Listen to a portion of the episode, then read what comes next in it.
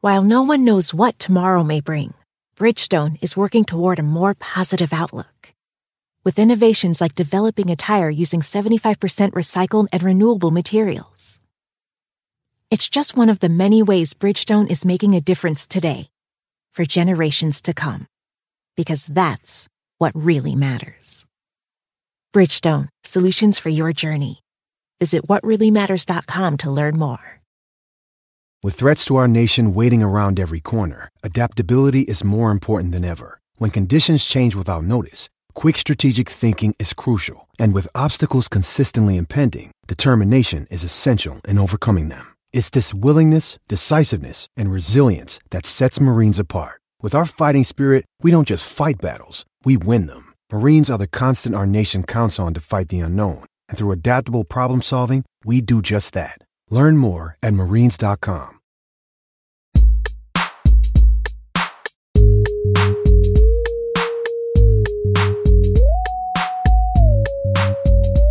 What is going on? It is the Ethos Clippers podcast coming at you here on Sunday morning, one day after the Los Angeles Clippers stun the Boston Celtics in Boston, getting some revenge after getting slapped around the first time these two teams played. It is a good day in Clipperland. I'm your host, Brandon Marcus, alongside my co-host, Matt Matawaran, back on the Ethos Clippers podcast. Matt, how are you, my friend?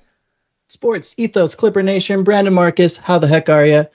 Myself, I'm bright-eyed and bushy-tailed. I'm in a great place for a number of reasons, not the least of which is the Clippers are coming off that remarkable back-to-back cross-country win, uh, two countries, two nights, two big wins, especially last night against the Celtics. Let's go. Let's go indeed. And you and I mentioned that we will certainly take five and two on this road trip, and that is seeming more and more attainable after starting two and oh. We mentioned how the first game against Toronto was basically a must-win. You were a big favorite against a Toronto team that didn't have Quickly, didn't have Jakob Poeltl, and the Clippers took care of business in that game. And then we said, all right, it's probably going to be a schedule loss.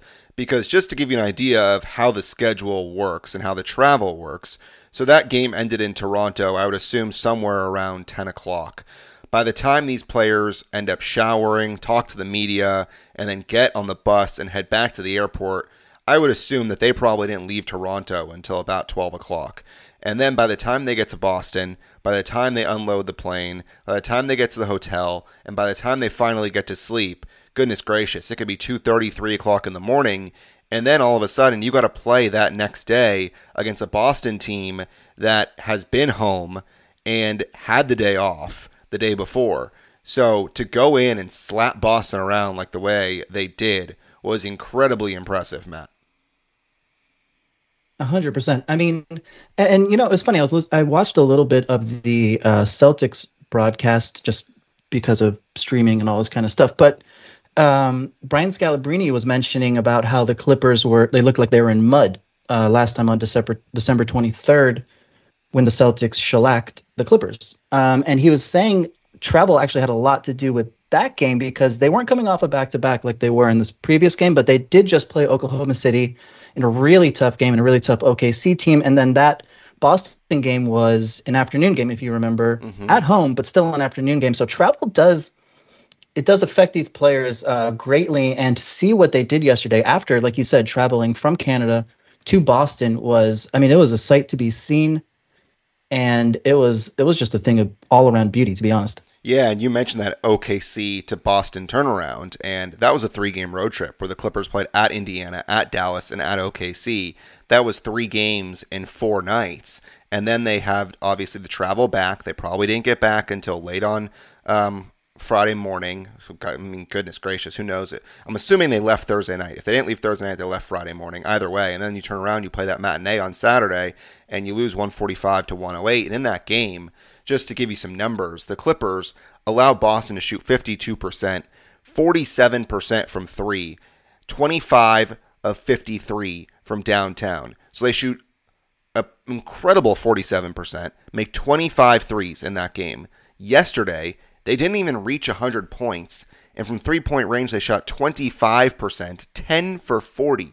So a big drop-off from three-point range, and that can happen for a team that shoots a lot of threes. I mean, the Celtics took fifty-three in the first meeting, forty this time around, just didn't shoot it very well. Clearly they were missing Porzingis, but the Clippers were missing Zoo, and the Boston shot thirty-six percent. So overall, an unbelievable win. And we're going to break it all down, and of course, a shout-out to our friends over at the Believe Network. Happy to be partnering with them as we have the Grizzlies podcast, we have the Kings podcast, we have Fantasy N B A Today, Fantasy M L B Today, lots of podcasts joining, of course, the EuroLeague pod as well, joining the Believe Network from the Ethos side of things. So happy to be with them. And of course, if you give us that five-star rating, review the podcast as well. It does help us as we continue to grow. All right, I want to start with this. Before we get into the actual kind of weeds of this game against the Celtics, and we'll mention the Raptors game here and there as well. So we have been a podcast that has been a little bit negative at times, and we're now seeing in the national media that when the Clippers win a game like they did against the Boston Celtics, we're getting, we've talked about this, but we're getting a lot of, all right, let's see it in the playoffs. Let's see it in May. Let's see it in June. And we have said that in this podcast. We've said this numerous times on this podcast. And I have been a victim of being one of those people that has not been embracing the moment and has not really looked at the big picture and acknowledged that, hey, you need to win these regular season games in order to have a shot in May and June. And Adam Osland mentioned earlier that I think he said only one team that was not in the top three ended up winning the championship. So winning in the regular season is important. So I get all these people that say, hey, you know, the injuries, who knows? But as a society, we continue to devalue people and teams and try and break them down and not just live in the moment and give credit when it is due. And I feel like that's what's happening right now with the Clippers. This is a team that has won five in a row. They've been unbelievable with Kawhi Leonard in the lineup. I think the Clippers need to des- really get some recognition, and they deserve the flowers that they've been receiving. Forget the playoff talk. We'll, when we get there, that's when we can analyze and break things down. But right now, the Clippers deserve the praise and none of this nonsense that we continue to see from the national media of, hey, let's see it in May and June. I get it's all about the title, but can we please just stop being that negative mindset and just try and rip people down and not give them the credit they're due in the moment? And that is my rant to start this podcast. How do you respond? It's so interesting that you say that. And I, I think, I think it was beautifully put.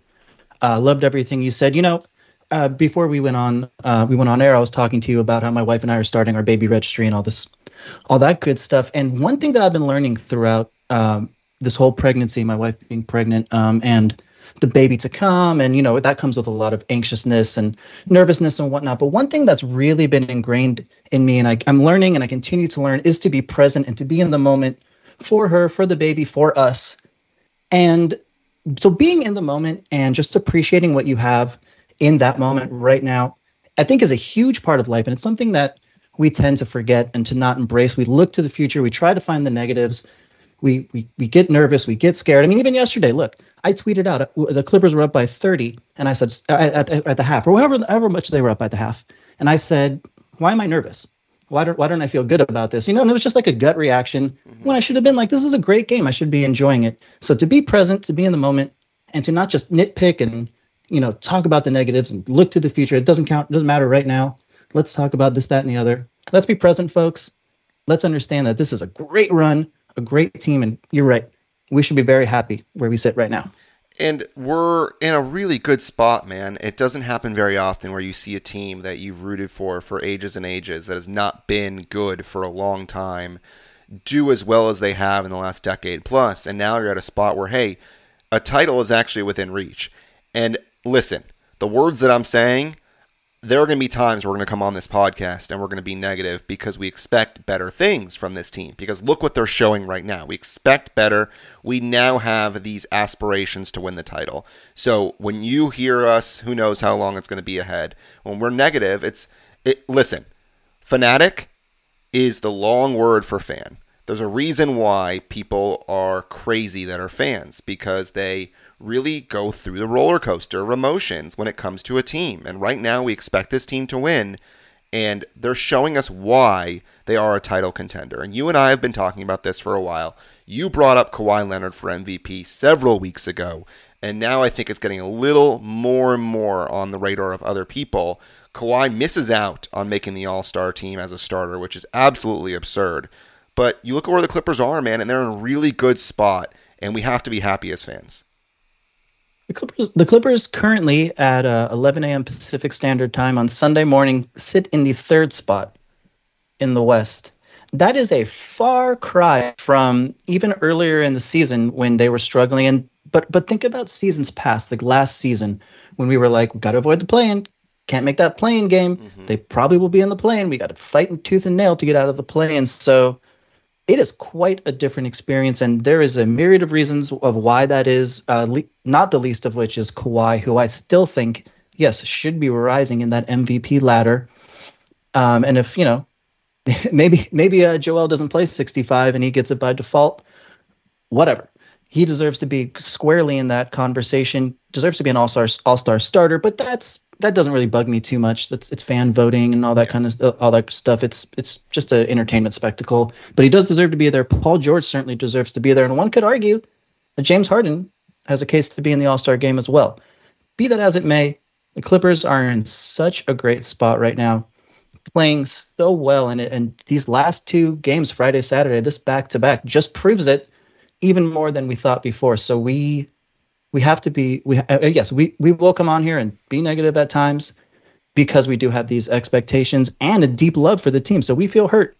And we feel hurt when the Clippers uh, don't play up to what we know is their capabilities. Exactly. And we're also responding each game. I mean, it's we're coming in and we're doing a podcast and we're responding to the game prior. And so if they lose, then we're going to try and break down why they lost, and we'll be a little upset at certain things. Like if a rotation that we don't like occurs, then we'll talk about that. Or if someone plays poorly, then we'll be like, hey, why are they playing poorly? But at the grand scheme of things, so far, Harden's been really good. He's had some bad shooting games, but he's been really good.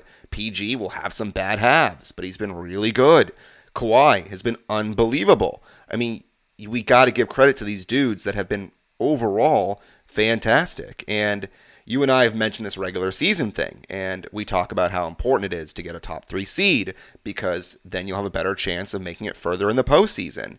And the regular season clearly matters for this team. You you and I talked about this via text. We expected Paul George to sit in that game against Toronto, and you and I talked about in the last podcast that we thought that maybe that would occur. You said it's a back-to-back. You wouldn't be surprised to see P G sit one of them. And I said, yeah, that's probably a great point. He probably should have sat against Toronto and played against Boston. Instead, he plays through this little groin niggle, and they win against Toronto. He's questionable going into the Boston game, and he plays through it as well. And Ty Lue said, I wasn't sure if he's going to play against Boston. So this is one of those things where for him to say that means that we're really taking it game by game and seeing how he feels.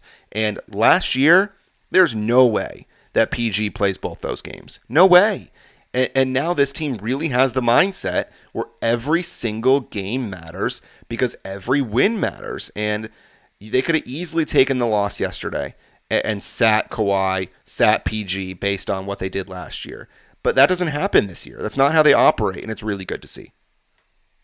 And it and it brings up an interesting point because uh, so a, a, a lot of national narrative, people are like, well, Miami, forget about the regular season. We'll we'll see what they do in the playoffs. Mm-hmm. And the thing is, is that's earned, right? They have taken themselves very seriously in the playoffs. And what I think the Clippers are doing now is earning not the same, but a similar respect in that they are taking every game seriously, and that earned respect, which we and that earned uh, focus and drive and commitment and earned expectations. Because, like we said in the past, these lofty expectations that were unearned c- kind of did us in as fans, did the Clippers in as a team in in some in some respects.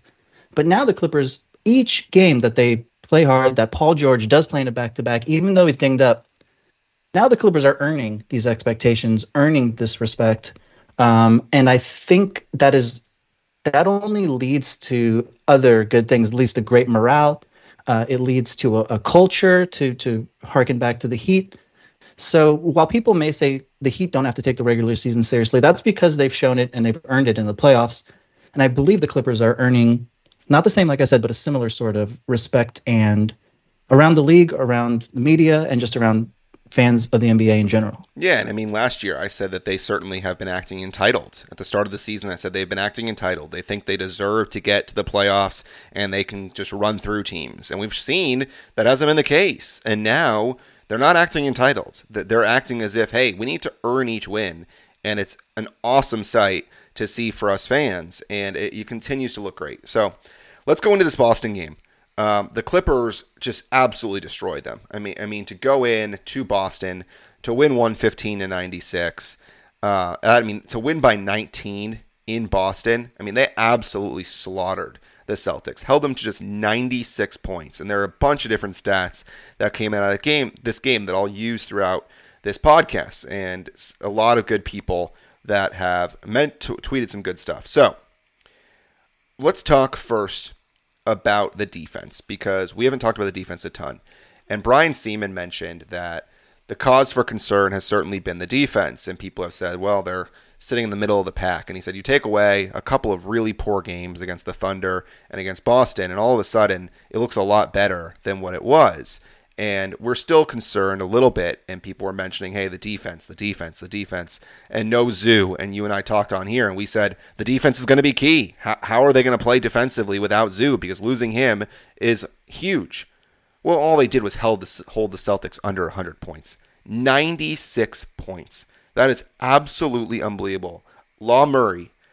The Clippers became the first road team this season to hold the Celtics under one hundred points in Boston. The Celtics shot a season-worst thirty-six percent from the field. They missed thirty of their forty threes. By the way, the Clippers also missed thirty of their forty-three. So the defense, just absolutely spectacular. Look at that twenty-one nothing run where the Clippers held the Celtics Uh, quiet for six and a half minutes without any points. The Clippers had zero turnovers, zero attempted threes. Just unbelievable to see that occur. So the Celtics, by the way, zero for twelve from the field during that, zero for four from three, no free throw attempts, which is huge because we've seen the Clippers foul a couple of times. Three turnovers as well for the Celtics. They failed to score after four offensive rebounds. So the defense, man, we were worried about it, and they showed yesterday that the Clippers, when they want to defend, they can. You know, Brandon, Boston, uh, among, amongst many things, is known for beans. Before I get into it, I'm going to need a shot of espresso. Let's take a quick break, and then I want to talk more about this game. For the ones who work hard to ensure their crew can always go the extra mile, and the ones who get in early so everyone can go home on time, there's Grainger, offering professional-grade supplies backed by product experts so you can quickly and easily find what you need. Plus, you can count on access to a committed team ready to go the extra mile for you. Call, click Grainger dot com, or just stop by. Grainger, for the ones who get it done.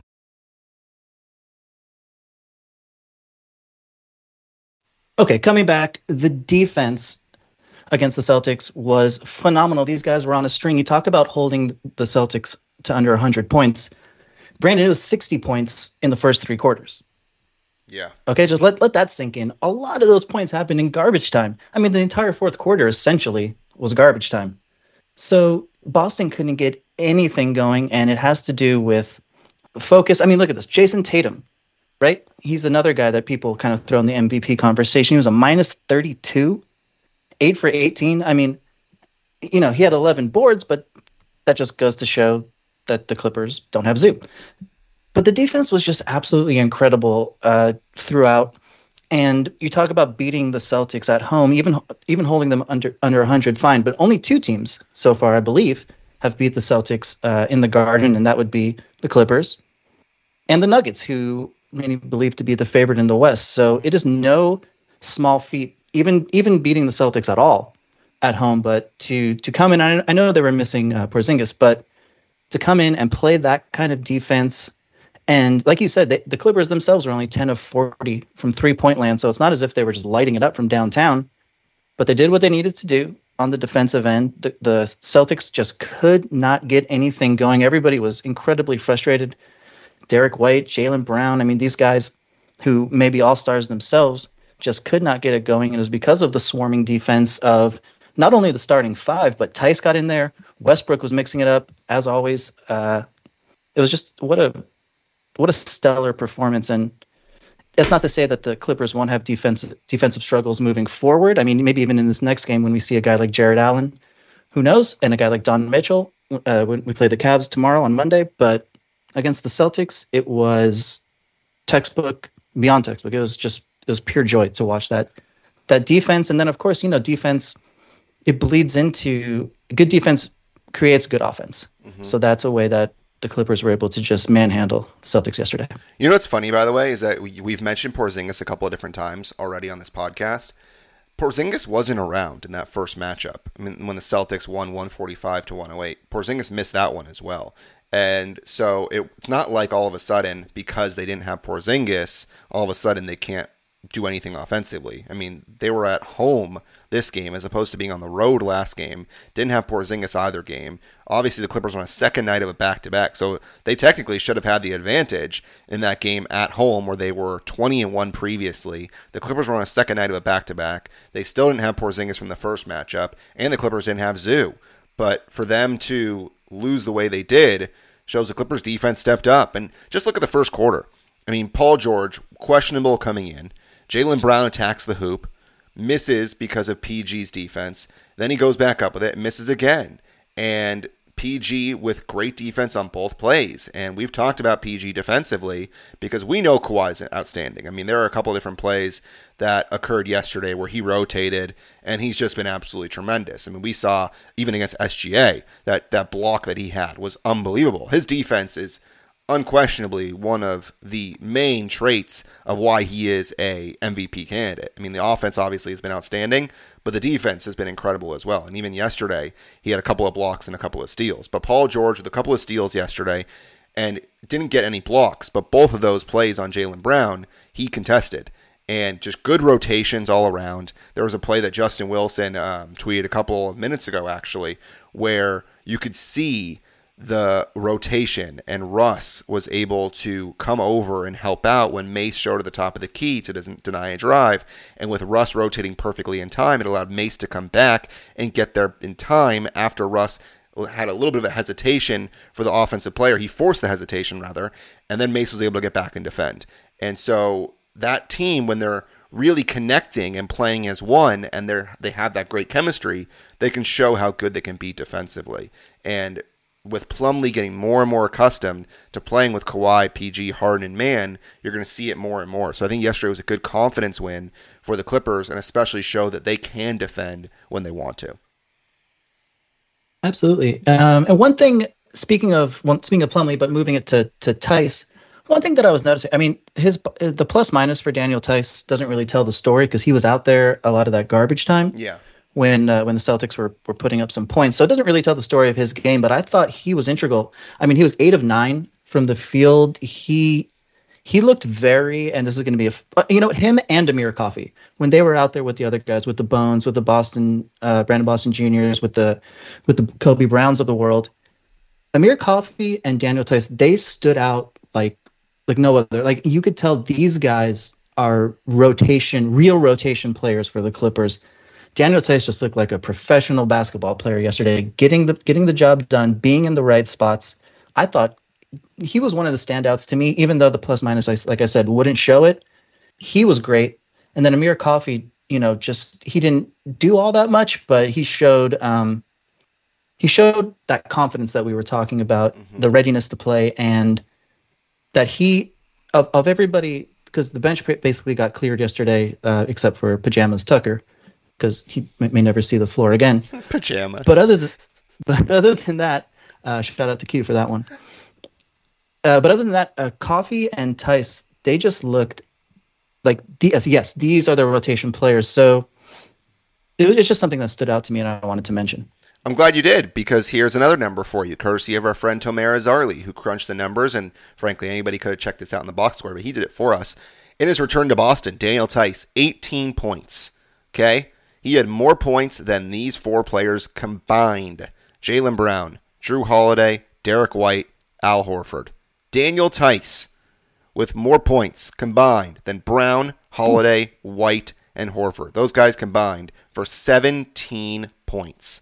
Listen, some of that was in garbage time, but nonetheless, it showed you how good the Clippers' defense was to quiet dudes. I mean, Derrick White was unreal the first matchup. I mean, he was hitting shots left and right.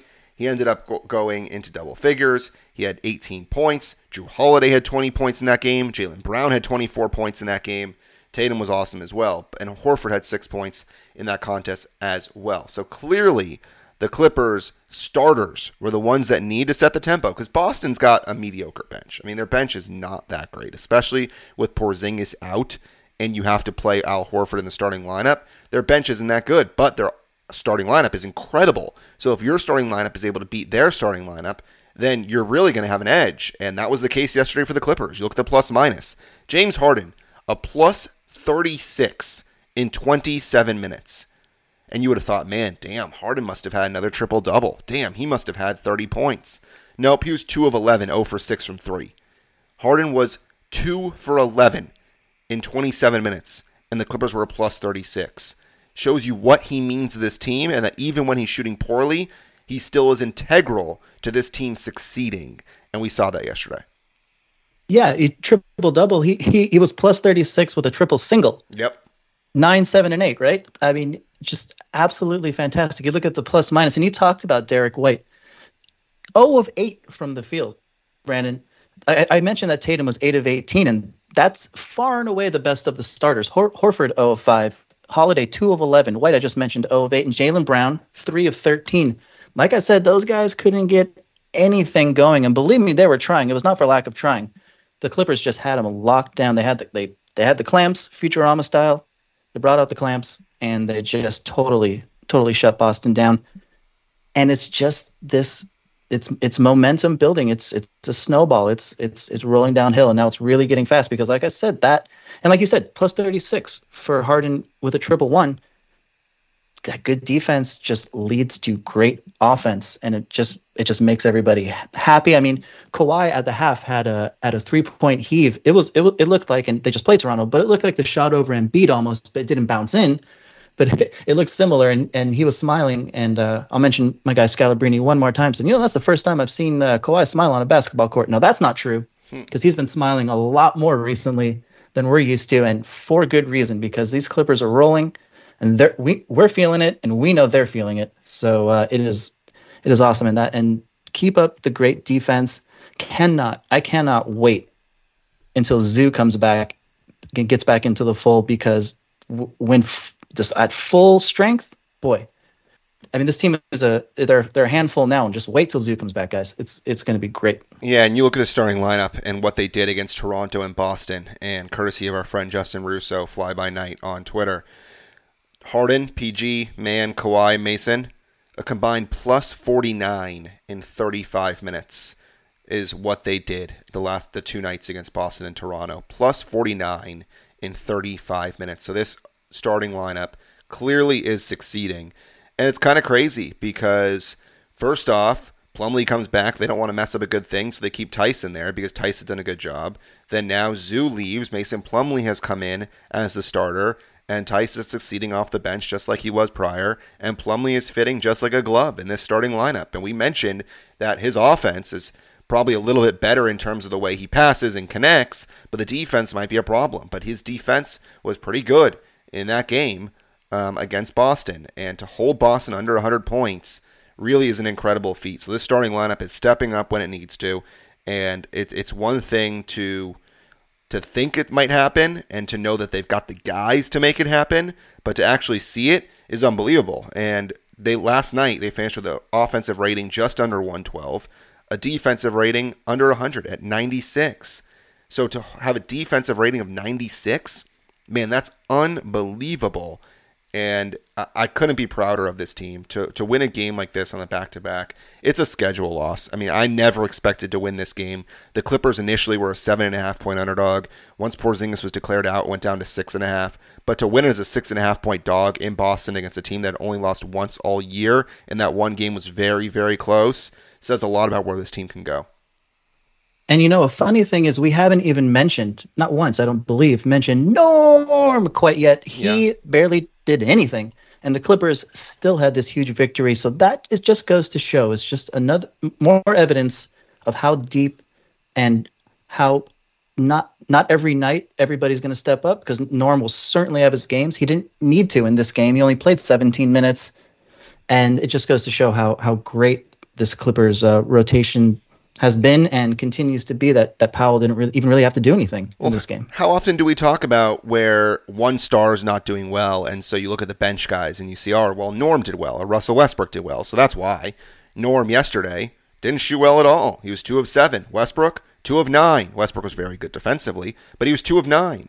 And it's unbelievable because Harden was two of eleven. So you say, how the hell do you beat Boston with Harden shooting two of eleven and your main two guys off the bench and Russ and Norm not doing well? Well, it's because T-Man stepped up again. May stepped up. Kawhi was incredible. P G was solid. Daniel Theis was good. Coffey was good. Like, it continues to be a theme where this with this team where you may think a couple of certain guys are going to step up when others are struggling, and that really does happen. It's just not the certain guys each time that you expect to step up. Sometimes it is, but nonetheless, when someone has a bad game, someone else is picking up the slack, and that's incredible for a team and their aspirations to win a title, that you are stepping up when someone is performing poorly. And for everyone to be picking up for each other is something that we did not see in the last couple of years. When someone was doing poorly, it really seemed to go just go down the line and feed off to everybody else. And that hasn't been the case this year. Yeah, it's the guys are just picking each other up. I mean, this this seems to be the truest team in every sense of the word that we've had yeah. in several years, probably since, I would say, since the two one three era, to be honest with you. This seems like the tightest unit, the most cohesive. Uh, the they just they enjoy playing with each other, and like you said, they play for each other. And uh, it really, really stands out in games like this. Is there anything that you wanted to touch? Because uh, I know we have a little recency bias, and it's just awesome to beat down the Celtics at home like that. Is there anything in the Raptors game we wanted to touch on, or is it just a game you're supposed to win? Clippers went in there like a team, handled business, move on. No, there actually is, and I'm glad you uh, segued us there, because I just mentioned Russell Westbrook, and I, I wanted to mention him again, because in that game against the Celtics, he didn't do a whole lot, but against the Raptors, man, he was absolutely incredible. And for him to go twenty-five and three, twenty points, five rebounds, three assists, two steals, two blocks, zero turnovers in his twenty-six minutes, once again, we saw the small ball, and we continue to see Russell Westbrook do well. And we talked about Harden earlier, and this is courtesy of our friend Law again, Law Murray at the at Law Murray the N U on the Twitter machine slash X. Harden and Russell Westbrook in the back-to-back in Toronto and in Boston, twenty-eight assists combined in two games. How many turnovers do you think they had, Matt, between the two of them in two games? Oh my gosh! If I had to. I had to be like seven to ten. Three uh, turnovers. Holy smokes. Three turnovers. As Whoa. Russell Westbrook had zero against Toronto. James Harden had one against Toronto. Russell Westbrook had one against Boston. Harden had one against Boston. Unbelievable to see your two main point guards get one turnover or less in consecutive ball games on the road in a back-to-back. So, Russ, again, hats off to you. And go, goes back to what you were just saying, that this team is clearly on the same page. You know what we're probably not going to see after this season? An article from Law Murray in The Athletic saying how there was dysfunction behind the scenes with this team. I mean, the only thing that could possibly tear this team down would be P J Tucker and how he was benched. But it seems like, despite the I don't know what you want to call it, when he came out and talked to, what was it, Chris Haynes or somebody, and said that he wants more playing time. Apart from that, it seems like there's really no bad apples in this locker room. And Harden, Russ, Kawhi, P G all seem to be getting along. Listen, winning cures a lot. If they were to start losing a couple of games, maybe we might see some negativity, but that has not been the case. We didn't see it when the Clippers lost a couple games in a row. Just recently, when they lost to Minnesota, they lost to the Lakers. We didn't see anything. When they lost back-to-back against O K C and Boston, we didn't see anything. You know what happened after they lost against O K C and Boston? They went off and rattled five wins in a row. When they lost against the Lakers, they won three in a row. They lost against Minnesota, they've lost five. I mean, they've, they've won five in a row. Th- this team continues to respond after a loss. And so, yes, Russell Westbrook, man, he is a guy that was labeled as a possible cancer. He was going to shoot you out of games, but he was unbelievable in that Toronto game. And for him to handle the point guard position and play as that fifth guy in the closing lineup, hats off again. Go to you, Mister Westbrook. Yeah, and as you know, this this podcast is a vampire-free zone. We love we love Russ, even though we had, like like many people, had misgivings uh, when he first came over to the team. But you talk about um, the, the the team bouncing back and and, and just being a cohesive and a, a unit that likes playing for each other. And you know, you and I have been very critical over the years at times, but I think we have to, in that same statement, mention Ty Lue and keeping this team focused. Knowing what the what the goal is, uh, the ultimate goal, and really being a man of his of his words by taking this regular season very seriously. You know, we we said um, at the end of last season, Lawrence Frank and and Ty Lue both said, you know, we need we need to take the, the regular season more seriously. And both you and I said, okay, I mean that sounds good, but those are just words. We need to see that put into action. And lo and behold, Ty Lue is doing that this season. I don't know that he'll win, but I'm sure he has a case. We talk about awards quite a bit this episode, but I'm sure he has a case for Coach of the Year, especially if the Clippers can climb into that first spot. I mean, forget about it. So Ty Lue uh, deserves a lot of credit this season, you know, critical as, as we may have been in the past uh, and maybe in the future too. I'm sure, I'm sure there will be some things we disagree with, but Ty Lue certainly deserves uh, a lot of credit for what's going on with this team, integrating Harden, you know, give me ten games, the whole deal. And now just firing on all cylinders. It's it's awesome. And I, I think he's done just a fantastic job with these guys, keeping them motivated, keeping them happy, uh, implementing defensive schemes that obviously work. And just the the whole thing is is moving moving great. And Ty Lue's a huge part of that, of course. No doubt. And we've come on this podcast, and certainly I have, and I've been critical of his rotations, and I have uh, been uncertain about whether he is, I think I th- a couple of times after some really bad stretches, but uncertain if this is something that he wants to do. And then all of a sudden we found out last year he was dealing with some family matters. So last year made a lot more sense in terms of why certain things happen. And then this year, there were a couple of questions early on um, after the Harden trade happened and no changes were being made. But then he's answered everything since then, man. He really has answered every question we've had about rotations and getting the locker room together. And he's done all of that. And he's been absolutely spectacular. And he is right up there for Coach of the Year, what he has done with this team. And you could say, hey, how could he be Coach of the Year when you've got four future Hall of Famers? And it's getting everyone to buy in and to play as well as they have. And to switch a guy like Bill Simmons' mind, it takes a lot. And uh, they have certainly done just that with uh, his coaching staff. So, yeah, he's been unbelievable. And, I mean, listen, Harden against Toronto had a triple-double, twenty-two points, ten rebounds, thirteen assists, eight of fourteen from the field. And Russell Westbrook was seven of fourteen with twenty points. I mean, I don't think many in the national media, as we started the podcast talking about, expected the two of them to have a game where they combined fifteen of twenty-eight from the field, and the Clippers beat Toronto by twenty in Toronto and then respond the next night by beating the Celtics. So, yeah, Ty Lue's been remarkable. You know, you mentioned uh... – he was going through some family matters last year. On the front page of my Roku was a Family Matters Christmas. I know that I don't know why they're promoting Christmas movies at this time, but I was really hoping it was going to be a reprisal of uh, Reginald Bell Johnson as Carl Winslow. Turns out it wasn't that Family Matters. It just had the name and the title. So I was a little disappointed about that. Oh man, that that was a good show, man. I really liked Steve Urkel. You're always rooting for oh. that guy. Oh uh, yeah, uh, Steve Urkel, uh, Jaleel White used to. Um, play basketball at the Westwood Recreation Center when I uh, worked there for a brief period of time. No kidding. Was any good? Oh yeah, he could ball. But the thing is, if you played Steve Urkel, like it, it, it took a lot of guts to get on that basketball court because you can imagine the trash talk that was coming his way, just up and down the court. Did I do that? Uh, got any got any cheese? You know, all that, all this kind of stuff. But he could ball. He actually uh, is a very skilled basketball player. Well, listen, I did not expect to talk about Steve Urkel on this podcast, but it, it fit in wonderfully. So well, good job by you, Matt Matawaran. When people comment and they review and they say that Matt brings some levity to this podcast and he's got his humor, there's an example right there. So continue to rate and review the podcast and give us that five-star rating and let us know why Matt Matawaran continues to be incredibly funny. By the way, with Westbrook, that performance of twenty points and seven of fourteen from the field with zero turnovers, courtesy of our friend Law Murray again. First time he's reached twenty points without a turnover, shooting fifty percent or better as a Clipper. Seventh time in his career total. Shows you how rare it is and how great he was. So again, just tremendous for, for both games the Clippers played um, against Toronto and against Boston. And now we look forward, and it's five more games on this road trip. At Cleveland tomorrow, at Washington Wednesday, at Detroit on Friday.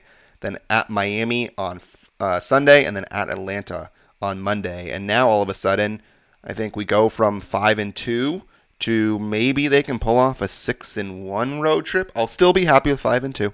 I still will be, because you never know when you have those weird losses. Um, and that Boston win certainly gives you a little more cushion on this road trip.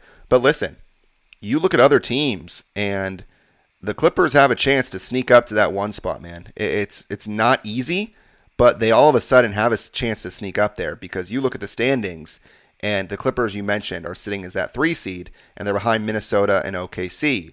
O K C plays Detroit today, so that'll be a win, no doubt about that, since they're out the Pistons. But after that, they got to play Minnesota on Monday and Denver on Wednesday. So another massive Thunder T-Wolves game on Monday tomorrow. Um, and that's the second game of back-to-back, obviously. And then Wednesday against Denver. So the Clippers could find themselves, if they win a couple of games here on this road trip, in first place if they can pull off two wins in a row. So we'll see how that goes. But that, that's what lies ahead. And this is going to be a, an, an exercise. You, met, you mentioned the Pistons. This is going to be an exercise in no gimmies, right? Don't yeah. overlook the opponent, because we know that the Cavs are, are going to be a tough matchup tomorrow. There's no doubt about that. But then you got the Wizards and the Pistons are the next two. And I would caution the Clippers and caution uh, Sports Ethos Clipper Nation. Just don't overlook those games and, and you know, say, okay, and then on the fourth we have the Heat. Still got to play on January thirty-first. Still got to play on February the second. I know it's the Wizards and the Pistons. Just, you know, we don't we don't want a huge goldfish yelling out it's a trap and all of a sudden they beat us. Just just don't want that to happen. Um, I think six and one is definitely in, in our sights. That back to back February fourth and fifth. I, I know I said don't look ahead, but now I am. Mm-hmm. That's going to be a really difficult task with Miami and Atlanta, but got to take care of the Cavs first, and then, like I said, Wizards and Pistons. Just. Just don't uh, overlook those games as if it's an automatic win. If you beat Cleveland tomorrow, I think all of a sudden you have to assume that six and one is probably the worst that you want to see coming out of this road trip. And that's great. I mean, to to have it change like that, how many times have we come on this podcast and said, all right, hey, there are ten games coming. Let's hope you go seven and three. And then all of a sudden we got to change it to six and four. Oh, man, they ended up going five and five. If we can go the other way, and we could say, hey, you beat Cleveland, and then all of a sudden, mm, well, we look, we could look at six and one, and maybe if you win that back to back, you're seven and zero. That's great, and, and to go six and one would be unbelievable. But I'll still take five and two. Tomorrow is gonna be a tough game. Donovan Mitchell has been playing out of his goddamn mind recently, and so has Jared Allen. Like you said, it, it's weird because when we saw the injuries to Evan Mobley and to Darius Garland, all of a sudden you expected them to just completely fall apart, but they've been better since those two guys went out of the lineup. And Garland is day-to-day, so he may pop up tomorrow. Who knows? Uh, but either way, I think tomorrow, if you can win that game, you're in really good shape. But it's going to be a tough one. You you have to take Mitchell seriously, and I think we'll see more about the Clippers' defense. Wouldn't be surprised if we see uh, a guy like Terrence Mann on uh, Mitchell to start. And then if you're able to get Kawhi on him at some point, maybe P G, then who knows? But I, I think tomorrow's a really pivotal game for this road trip. Yeah, I think... I, I, I totally agree. I think I think Mitchell will get multiple looks, uh, probably, like you said, starting with T-Man, but not. I would not be surprised at all, especially if he's cooking. If he just he gets doses of Kawhi, he gets doses of P G, you know, the whole thing. And that's but that's a really good point about um, the Clippers' defensive uh, malleability and their ability to rotate. Because if you switch any one of those guys, you're still in trouble. Man, P G. Kawhi, I, I mean, I have a sneaking suspicion perhaps Jared Allen will come out. They'll try to get Plumlee or Theis, whoever's on the floor, onto Mitchell so that he can cook them. But it'll it'll it'll be wild to see, and I, I am very much looking forward to that game. So what's coming up for us? Um, we will most likely have a podcast on Wednesday evening. Um, it'll either be me and Matt or me and somebody else, out, because Matt and I didn't talk before this. But yeah, I'm probably going to try and record Wednesday night because I am off to Hawaii this weekend um, for some women's hoops. So we will not be able to record on Thursday since I have a game on Thursday and then head to Hawaii this weekend. Um, so no podcast Sunday night because I won't be home in time. So basically looking at the schedule, ideally, we get a podcast to you Wednesday night to, to chat about Cleveland and Washington, and then we'll get another podcast uh, to you Monday evening after the Detroit, Miami, and Atlanta game. So we'll see how things go on that end, but that's what you have to look forward to if all things go to plan. Uh, five-star rating, review the podcast, wherever you do listen to the podcast. We always do appreciate it. Spread the word, retweet, um, share, tell your friends, whatever it might be. We're continuing to grow. We're with the Believe Network. We're glad to be partnered with them, and it's been awesome. And the Clippers are playing well, which means recording this podcast is even more fun. And to beat a team like Boston is awesome, and it gives all of us some optimism going forward. Um, anything else you got, Matt? Uh, just if you're, if, Brandon, if you're in the neighborhood before you take off, I got a ukulele with your name on it. A ukulele. Oh, baby. Let's go. We we have ma- somehow managed to get Family Matters and ukuleles into this podcast, and that is where we will end on this note. So until next time, he's Matt, I'm Brandon, and go Clips. Go Clips.